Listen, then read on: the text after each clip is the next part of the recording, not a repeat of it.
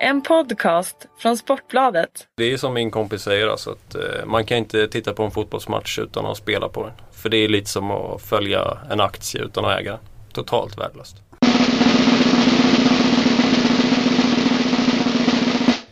Spelpoddens vara eller icke vara har varit eh, diskussionsämnet den här fredagen. Vi hade en tweet som sa att det inte skulle bli någon podd. Men eh, det löste sig. Det var min kropp och själ som behövde lite behandling. Eh, och det gick fortare än vad jag trodde. Eh, så därför eh, drog vi igång en podd. Jag och Fredrik Pettersson, välkommen. Tackar. Fin form. Eh, det får jag säga.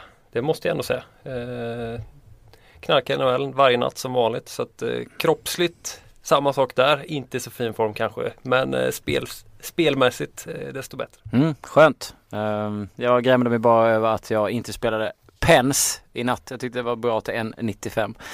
Eh, de vann inte slut mot Colorado men så är det. Eh, det är ju ett eh, intressant stryktips, ett intressant Europatips och en hel del reka. Vi kikar väl på strykan först och främst där jag på förhand så här kommer nästan utan tvekan, eller jag kommer utan tvekan spika både Swansea i match nummer sju mot Bournemouth. Eh, jag såg Cherries mot Newcastle. De eh, spelade ju ut Newcastle. Newcastle var ju inte mycket att ha överhuvudtaget eh, i den matchen. Men problemet med för Eddie Howe är ju att han liksom, hans Bournemouth förlorar ju på att de spelar den fotbollen de gör. De har haft mycket skador och gör inte mål. Och Newcastle hade inte så många chanser. Eh, som tur var för mitt mina skator så gör jag Josso Perez mål så vi vinner den matchen. Jag tror att de kommer försöka spela en liknande fotboll mot Swansea. Svanarna var ju fantastisk i början på säsongen. Gomis såg trevlig ut och så vidare. Eh, sen har de gått klart sämre men för mig känns det lite som att eh, Gary Monk, han kommer få fart på det där igen. Det har varit snack om att de inte pratar med varandra på samma sätt. Att det har blivit några liksom så här, lite stridigheter i det här laget. Men jag tror att det här ska de bara fixa. 63% är ganska högt med tanke på formen. Men det känns ändå som en bra spik. Ibland så måste man skita i strecken och bara köra. Och sen Match nummer 11, Ipswich mot Wolverhampton. Eh, jag har suttit och tjatat ganska mycket om Tractor Boys fram och tillbaka, ryckt på dem några gånger. Nu har de börjat hitta formen lite mer. Eh, Darren Murphy är ju en kille som jag väntar på, suttit på bänken en del, inte alls varit het, tryckte in tre mål senast mot Rotherham, vann med 5-2 då. Innan det hade man 2-0 mot Bolton, eh, innan dess kryss mot Cardiff och, och kryss mot Nottingham. Då gjorde man 0 respektive 1 mål och satte man i alla fall jag på över 1,5 och kanske till och med spel på Ipswich rök två gånger där, eh, vilket var mindre roligt. Men eh, 54% på Ipswich eh, tycker jag är bra. Eh, omgångens största favorit Chelsea tar ju emot eh, Norwich, sträcker det till 74% Men jag är inte helt säker på att Jag tycker man har sagt det nu många gånger att ja det här är sista chansen för Mourinho. Om man inte vinner nu då åker han alltså. Mm. Men eh, jag tror att det kan bli lite sådär krampaktigt. Eh, inte att de bara går in och kör över Norwich på hemmaplan med den usla formen som man har. Så att eh, där skulle jag nog plocka med i alla fall ett lyxkryss. Jag har inte riktigt bestämt mig där än. Uh, Kanariefåglarna har ju varit eh, rätt så trevliga även om jag tyckte att de var mindre trevliga mot Newcastle och sen dess har de, då var de inne i en riktigt dålig period. och förlorade flera matcher på raken så slog de ju Swansea till slut hemma. Uh, var väl rätt, uh, har varit rätt okej okay borta i vissa matcher men jag, jag har inte riktigt bestämt mig. Det beror väl på lite också. Jag vill se hur man ställer upp i Chelsea. Vad han gör och så vidare. Vad som skrivs i slutet och så, och så. Det är svårt att veta också efter ett landslagsuppehåll eh, som har varit. Sen är det klart att det här landslagsuppehållet har viktigt, varit viktigt för vissa länder. Typ eh, Sverige, Danmark och så vidare. Sen finns det spelare som inte ens har lirat på grund av inställda matcher för terrorattacker och, och, och eh, tyvärr annan tragisk skit som inträffar i världen. Så det är lite svårt. Eh, Arsenal har vi, har vi pratat om match nummer åtta. Eh, vi har pratat mycket om Gunners eh, när det gäller att vi har gått emot dem lite för att vi inte hittar litat på dem. Eh, på samma sätt som man kanske lite på vissa andra eh, storlag. Här är det svårt att veta hur Alexis Sanchez mår efter eh, landslagsuppehållet som har varit. Han reser ju längre än vad andra gör och eh, Koshini har inte varit i har inte varit sig själv vilket inte är så konstigt med tanke på det som hände i i Paris för en vecka sedan. Uh, han var väldigt, väldigt ledsen inför landskampen av Bengar har uttalat sig om det. Så det är lite osäkert om han spelar. Jag tycker att det är den försvararen som brukar, det är han som brukar hålla ihop det där. Han är på gränsen till att det är en uh, extrem försvagning om inte han spelar. Ja absolut. För Arsenal. Och även, även Sanchez. Det Ja. är, två, det är två verkliga nyckelspelare som det är lite frågetecken kring. Definitivt. Nu har ju Kosheny kanske varit lite sämre på, eller inte sämre, ja lite så han har väl missat någon, eh, någon offside-ställning och slarvat lite och inte sett riktigt vaken ut i, i vissa matcher. Arsenal har även ändå vunnit dem med tanke på att de har artillerier framåt och så vidare. Men jag tycker ändå att man ska invänta där och eventuellt eh, ta med krysset. Jag har svårt att säga att de förlorar i och för sig men eh, kryss 2 tycker jag absolut är bra eh, i, i den fighten. Sen har det varit snack om att eh, Wardy som är ju kalasform i Leicester har gjort mål i typ eh, 50 matcher på raken känns det som. Riktigt så många är det inte men han jagar ju rekord där möter Newcastle på bortaplan. Det har varit lite osäkert om han kommer spela eller inte. Jag tror att det kommer gå kan bli en ganska målrik match där. Eh, och 37% på Leicester lockar ju med tanke på vad mitt Newcastle, hur de har sett ut. Eh, jag tyckte att de såg rätt okej ut mot Stoke, eller såg bra ut mot Stoke. Eh, sämre mot Bournemouth, då är, det svårt att veta hur det står till där. Och där finns det ganska mycket fransmän eh, i den här klubben och med tanke på att Kosheny kanske inte mår så bra och så vidare så ska man också titta på vilken typ av uppställning de kommer ha och vilka som spelar.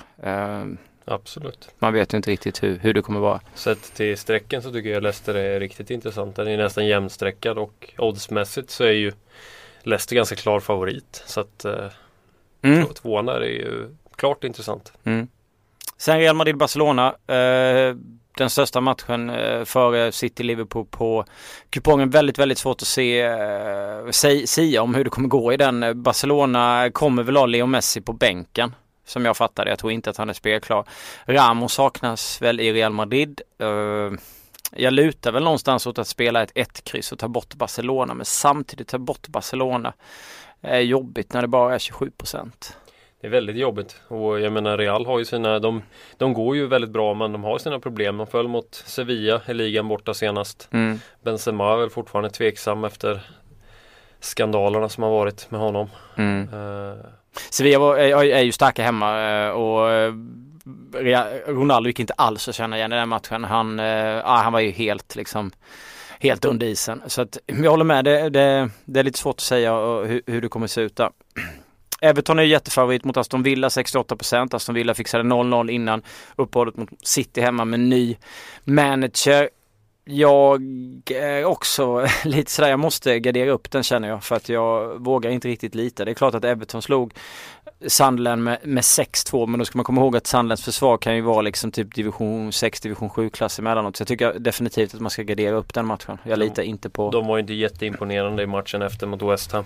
Eh, sen ska vi säga att Aston Villa Matchen mot City City hade väl en i ribban, en i stolpen, en i... Ja. Men, men det är alltid så när det kommer in en ny tränare. Nu Mm. krig, krigar de verkligen i 90 minuter och det kommer de göra i den här matchen också. Så att krysset tycker jag tidigt ska plockas med här.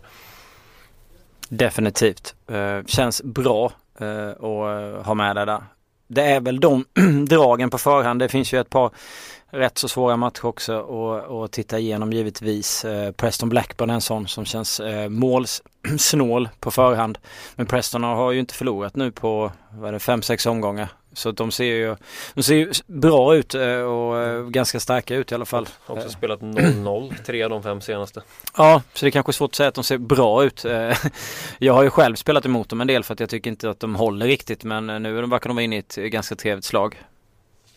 Så att det är väl de matcherna på förhand. City-Liverpool, vad är feelingen där? Liverpool står i 18% och kommer väl ha Daniel Sturridge på bänken i alla fall. Ja. Det, är, det är svårt. För Agüero är fortfarande skadad City. Eh, nu har de väl även lite frågetecken för Boni. Mm. Och, så de har ju lite problem framåt i City. Och Liverpool under nya Klopp. Nej, alltså jag, Men de har Sterling, de har De Bruyne. det har de.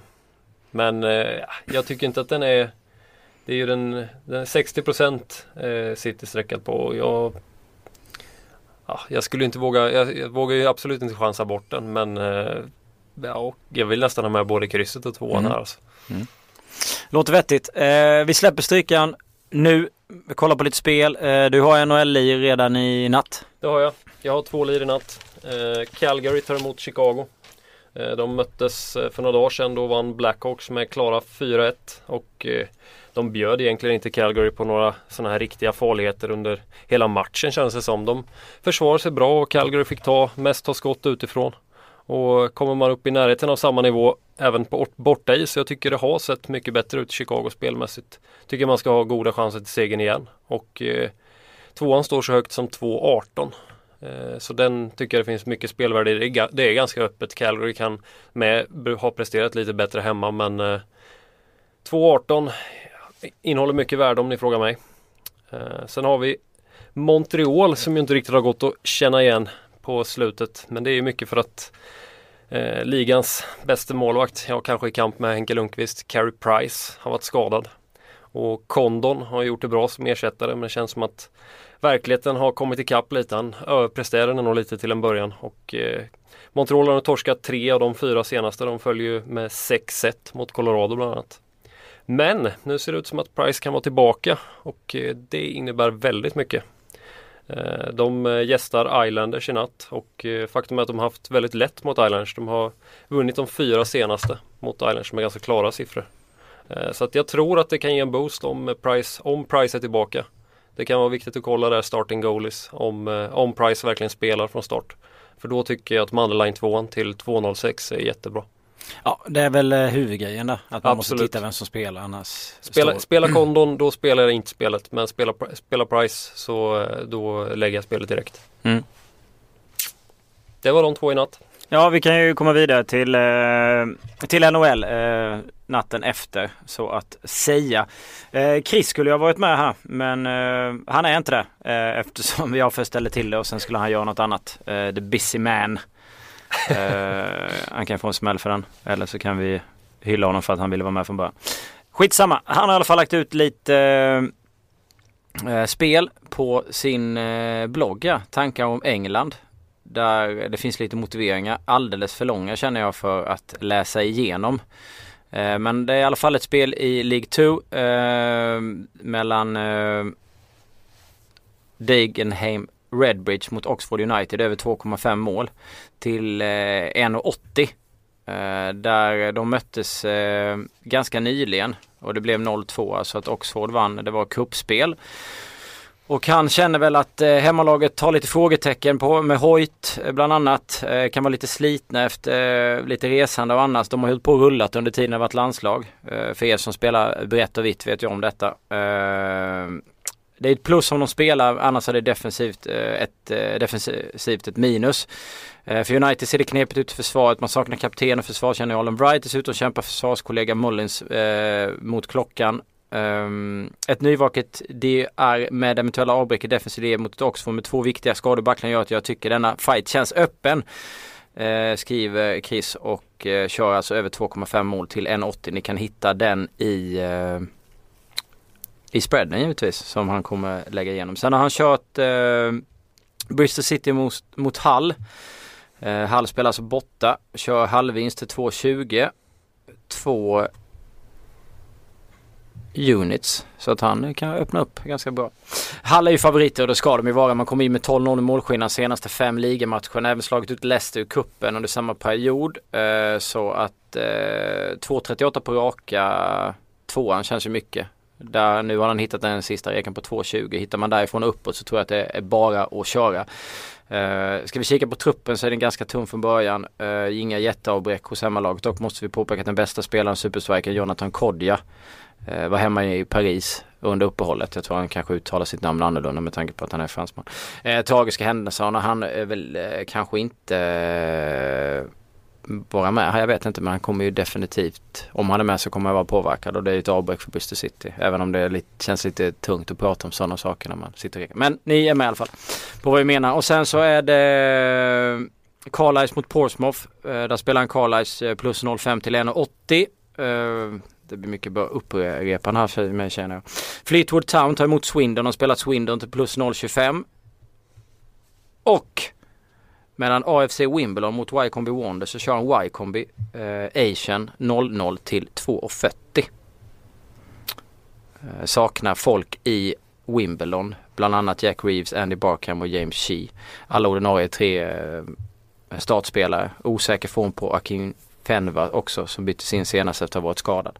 Så eh, ni får väl eh, attackera honom på, eh, på Twitter med fler frågor om ni vill ha mer information om Chris, eh, Chris tankar eller så kollar ni helt enkelt på tankar om England. Det finns ju en länk där på Sportbladets spel för att få mer info runt hans. Det var mycket rabbel där kände jag.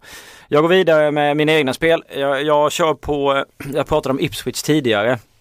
Ett lag jag gillar eh, Eh, för deras offensiv och nu har särskilt Murphy öser in målen. Nu har han ju kommit igång, han gjorde hattrick senast. Jag har gått på några plumpar med dem men känner att nu känns det som att de har börjat hitta formen. 2-0 mot Bolton och sen då 5-2 mot Rotherham.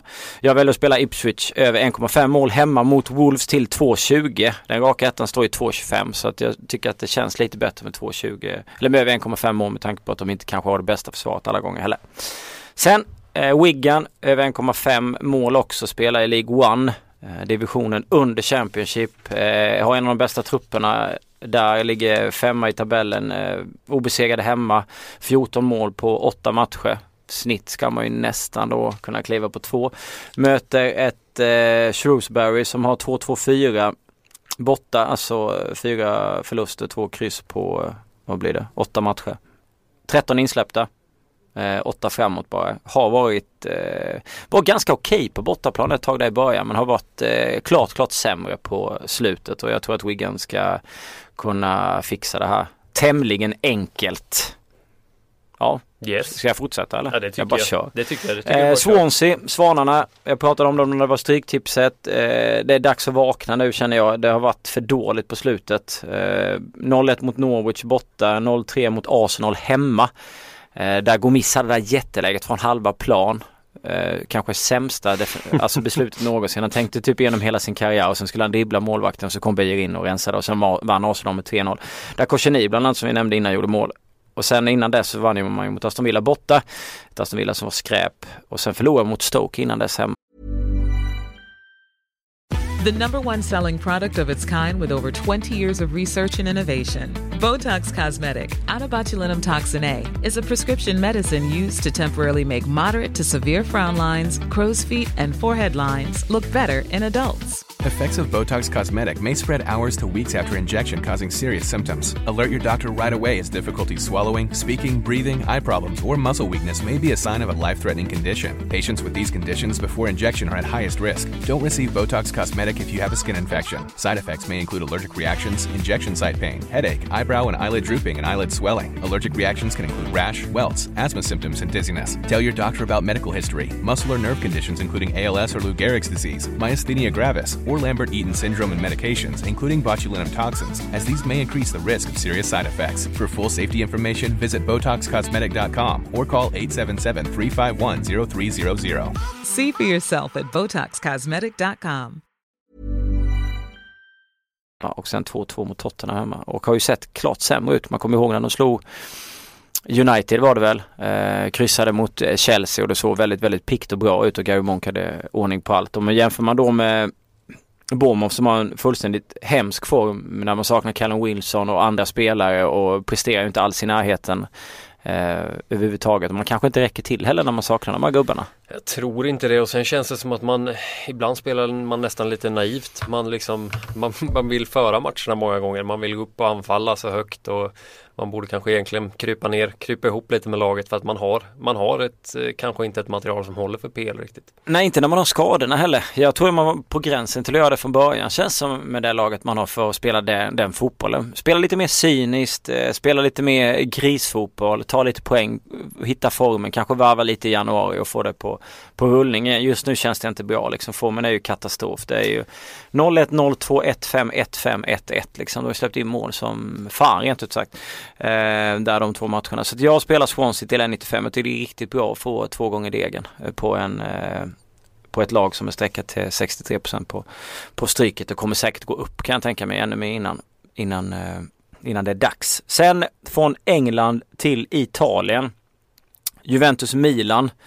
Eh, statistiskt sett så eh, ska det väl vara på gränsen att den här, att den här sitter. Det är ett målspel över 2,25 eh, mål i matchen eh, kommer jag lägga och eh, jag var sugen på över 2,5 men fega lite och kan få tillbaks halva pengen ifall det stannar på två mål. Jag känner mig någonstans att när man började följa Juventus i den här säsongen så var de väldigt slarviga, ingenting funkade.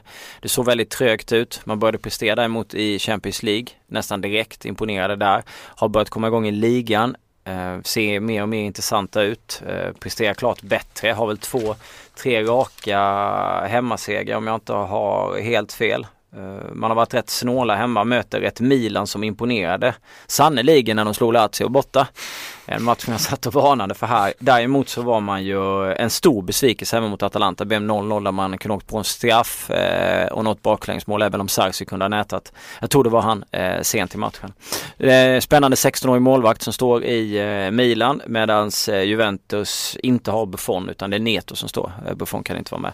Jag har en känsla av att Milan i sin tur lite psykologi här, eh, psykologisk analys, vet att man har en möjlighet att slå Juventus med tanke på hur Juventus har sett ut den här säsongen. Samtidigt som Juventus nu har börjat komma igång och vet i bakhuvudet att Milan är liksom, vi brukar vinna mot dem. Eh, eller i alla fall brukar göra en del mot, mot dem. Och så vidare. Så att därav så tror jag att det kan bli en ganska öppen fight ändå. Eh, och väljer då att spela över 2,25 mål. Jag tror att jag hittat den till runt 1,85-1,90 någonstans. Låter klart gångbart.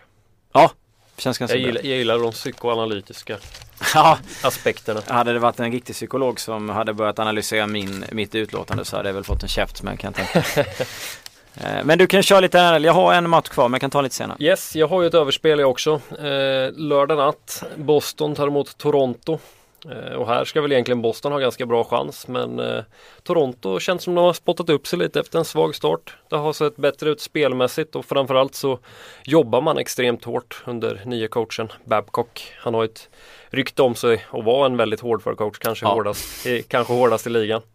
Eh, men Toronto de har vunnit fyra av de fem senaste, gjort 13 mål framåt på de tre senaste. Så att, sett ganska bra ut. Men nu springer man in i Boston som är urstarkt har ett av ligans vassaste powerplay. Eh, och eh, defensivt har man ju inte varit sådär jättevassa. Tokarask har inte riktigt gått att känna igen och man har släppt åtta puckar bakåt på de tre senaste matcherna. Nu vinner man många matcher ändå för att man har en sån offensiv men eh, jag tycker det talar för överspelet här och över 5,5 2,03. Jag såg ju Berniers insläppta mål mot Rangers var det från var det från halv, var det från röd Ja, det var, det var väldigt långt ut. Ja. Näst, nästan från mitten av... Men där tycker jag att de, de såg rätt bra ut där. Alltså de överraskade på mig i alla fall. Eh, Toronto. Spelmässigt så, för de har ju ett ganska svagt material, det får mm. man säga. De har förlorat Phil Kessel och de har ja. De har, de har ett försvagat lag i år men eh, som sagt de kommer slita under Babcock och eh, mm. nu har det spelmässigt har det sett ganska bra ut. Ja, de har spelat ganska finurligt. Mm. Eh, sen har vi Minnesota mot, eh, som tar emot Nashville. Eh, spelet hackar lite för Minnesota, står på tre raka förluster och eh, det är mycket tunga skador. De saknar verkligen Zach Parisi. Som, eh, Fan har inte de alltid mycket skador? De har ofta mycket skador, det är lite NHLs Arsenal. ja, Men eh, som sagt, Zach Parisi det är ju målgaranti på honom så det är klart att det är jobbigt när han är borta och nu har man ny tung skada på Jason Sucker, mm. Jonas Brodin och Marco Scandella. Eh, så att det är tunga namn som är borta och eh, Nashville kommer från två starka insatser mot Winnipeg 7-0.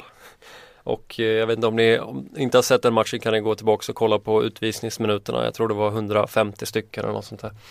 Och sen slog de Anaheim med 3-2. De, de har en fruktad offensiv med James Neal i spetsen. Och Kung! Filip Forsberg som man väntar lite Älskar på att han ska komma igång. Men de har haft lätt borta mot Minnesota vunnit fyra av de fem senaste borta mot Minnesota. Så att eh, när Moneyline 2 ger 2-16 inklusive övertidsstraffar så eh, nyper jag den alla dagar i veckan. Den är ju trevlig. Mycket trevlig. Bra spel.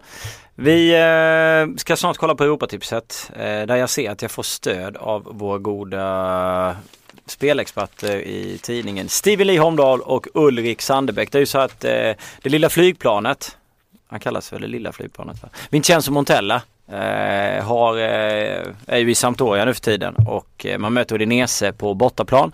Läst på lite där eh, och har väl kommit fram till att eh, jag måste spela på Sampdoria. Jag väljer däremot inte den raka tvåan. Jag tror nästan man får 360 någonstans på Sampa. Eh, men Udinese har ju varit katastrof eh, i inledande säsong. Man har en vinst hemma. Eh, inte för att Sampdoria liksom är fantastiska på bortaplan men man har ju gått bättre. Sampa har fortfarande inte vunnit en, en bortamatch den här säsongen. Eh, har två kryss och tre torsk. Men jag tycker någonstans att de har ett bättre material i grunden. Ny tränare i Montella eh, brukar ju alltid, i alla fall de första omgångarna, vara positivt. Eh, lite frågetecken är väl för Moriel. Eh, annars så eh, känns det väl rätt bra och eh, köra på eh, Sampa. Så att jag väljer att spela Sampa plus 0,5 vilket betyder oavgjort resultat så går spelet in. Finns till 1,70 eller fanns i alla fall en till 1,70 igår när jag kikade. Eh, för den som vill chansa som sagt så går det ju alltid att spela raka 2 till 3,60 men det vågar inte riktigt jag. Det känns som en kryssmatch för mig så jag tycker att plus 0,5 är bra. Med lite flyt så kan man till och med vinna. Känns som att krysset ligger ganska nära ja. Ja, lite så. Europatipset, har vi någon jackpot på Europa? Det har vi inte va eller? Nej det glömde vi säga dock på Stryktipset. Det är ju 10 miljoner i jackpot på Strykan Ja, den här helgen. det är därför vi gick igenom det ganska sparsamt så vi kan ta dem själva. Nej, skämt åsido. Eh, kollar man eh, här så, eh, alltså Payet är ju borta i West Ham. Och jag var väldigt imponerad av Tottenham mot Arsenal. Jag trodde att Arsenal skulle eh, vinna, inte att de skulle vinna övertygande men jag trodde ändå de skulle vinna. Vilket gör att jag någonstans eh, känner mig ganska komfortabel med att spika Tottenham. Det blev Det tar lite tid där för dig att smälta det ja, ja, alltså grejen är att jag håller med om att Tottenham var bra mot Arsenal senast men jag, det känns lite som att eh, Arsenal underpresterade också och jag tror att Tottenham såg lite bättre ut än vad de var egentligen. Eh, men eh, har haft lite svårt mot West Ham. Eh, Mm. 2-2 senast hemma. Eh, men sett till nuvarande form så eh, köper jag väl att eh, men jag på min kupong tror jag plockar med krysset. Ja, City, Liverpool och Arsenal har förlorat hemma mot West Ham. Jag har svårt att säga att alla storlagen kommer göra det. Eller storklubbarna, Big Six. Eh, nej men Payet är ju en väldigt duktig fotbollsspelare. Han har varit eh, kanon i West Ham. Det är klart att eh, man absolut kan ta med krysset. Men jag känner att jag behöver mina eh, tecken längre ner på kupongen. Eh, helt klart.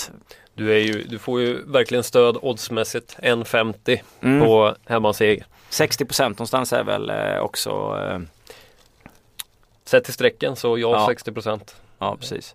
Sen har vi Granada Athletic Bilbao. Väldigt svår match. Eh, kommer bli många tecken för mig i, i den. Eh, samma Betis, Atletico Madrid. Flera spelare i Madrid har varit eh, på landslagsuppdrag. Frågetecken för Jackson Martinez. Eh, Betis är väl ett lag som spelar ganska, försöker i alla fall spela tight. Eh, I alla fall i en sån här match. Så det, det, jag har lite så här kryssvarning för, för ganska många lag. Sen kommer vi till Villarreal som har varit super, eh, superstarka hemma. De är liksom 80% av de sträckade till mot Eibar. Det skiljer en poäng. Ja, En poäng i tabellen. Och Eibar har ju lite- egentligen en bättre form också. Eh, alltså Villarreal har en vinst och en kryss på de senaste fem medan Eibar kommer med tre vinster på de senaste fem. Sen är det ju hemmaplan versus bortaplan, absolut, men 80 procent. Nej, det tycker jag. Där skulle man nästan nästan kunna chansa bort dem för just om man bara ska gå på streckfördelning och värde. Mm, det vet jag inte om jag vågar men eh, jag kommer i alla fall definitivt ta med krysset. Det känns som att eh, det måste med liksom. Sen är det ju många av de här liksom Atalanta Torino, Carpi Kiev och Genoa Sassuolo. Man vill ju typ bara kryss, kryss, kryss hela vägen egentligen för att det är väldigt, väldigt svåra matcher. Ehm, Genoa kryssar ganska mycket också. De har Ja. kryss, kryss tre senaste. mm. Torino har ju lite svårt att göra mål i år mot, eh, alltså överlag och Atalanta såg ju intressanta ut eh, framförallt i andra halvlek mot eh, mot Milan och är ju starka hemma. Slog Carpi 3-0, slog Lazio eh, 2-1 och så vidare. Så det, någonstans där så skulle man kanske våga chansa på Atalanta men eh, jag vet inte riktigt än. Sam, Alltså. Samtidigt var ju Torino ganska bra mot Inter. De hade, de hade väl en eh, 16 avslut eller något sånt där men eh, lyckades ändå inte få in bollen. Nej. Så att, eh, men det är som du säger, det har gått troll i det. De kan inte göra mål. Nej. Och då vinner man inga matcher. Jag rekade ju BTTS mellan Torino och Inter. Så att jag var med, medveten om alla, alla missade eh, målchanser i den matchen. Sen eh, Udinese Sampdoria eh, tar jag bort Udinese, spelar kryss 2. 34% Samp, eh, eller 22% på Sampdoria 2 och, och, och kryss på, eh, på Udine. Så den, den tycker jag känns, eh, känns bra så här på förhand. Helt klart. Och sen är det ju sant att är Marseille där nere som Franska matcherna går jag oftast på kryss. Eh, faktiskt. Det, du hade någon utläggning om det kommer jag ihåg. Att det, du hade suttit och gått igenom gamla tabeller i Frankrike och att det blev väldigt mycket kryss. Mm. Men här känns det som två ganska jämngoda lag och eh, Marseille fick stryk mot Nice. det fick de. 0-1 Ja, hemma senast. Mycket problemskador och annat skit. Samt igen tycker jag inte är lika bra eh, som tidigare. Men eh, det är ju en tung fight det här. Sen samma, samma sak som vi nämnde tidigare med de här två matcherna att man Man vet inte riktigt vilka som har påverkats Nej. mer, mer eller mindre av det fruktansvärda som hände i Paris. Eh, så att eh, Tycker de är svårtippade båda de här. Man ser på Inte bara liksom från början men man ser också på strecken att de sitter ganska jämnt överlag de två sista matcherna. Mm. Eh, Palermo har ju, har ju sparkat tränare. Nu går jag tillbaka till match 8 här. För Lazio är ju eh, väldigt streckat. Omgångens Eh, största favorit. Ja, 80, precis. 82 procent. Ja, Palermo, hade det här varit när de hade Dybala eh, och liksom eh, överraskat lite så här så hade det ju varit en, eh, en fantastisk match att, att köra på. Eh, men Lazio är ju, är ju bättre men så fort man plocka bort Biglia som Milan gjorde och är effektivt så kan man ju definitivt liksom vinna mot dem även om de försöker spela bra fotboll. Och nu har Biglia och Lulic varit iväg på eh, landslagsspel och så vidare samtidigt som då Palermo har haft lite rokader och har lite osäkra kort och så här. Men jag tycker väl att man bör gardera den matchen även om om det sicilianska gänget inte är lika vassa eh, den här säsongen. Vilket jag tycker är tråkigt med tanke på att både Hiljemark och Quaison spelar i klubben. Tycker också det men eh, som sagt Lazio övertygar ju inte. De såg ju riktigt dåliga ut senast mot eh, Roma och eh, Mm, de var svaga där. var ju inte bra mot Milan heller innan. Nu är det starkare lag än vad Palermo är men eh, Mm. det känns som att försvarsmässigt så ser det extremt argt ut i Lazio. Ja, helt klart. Helt klart. Sen, eh, ja, vad har vi kvar? Vi har lite tyska matcher.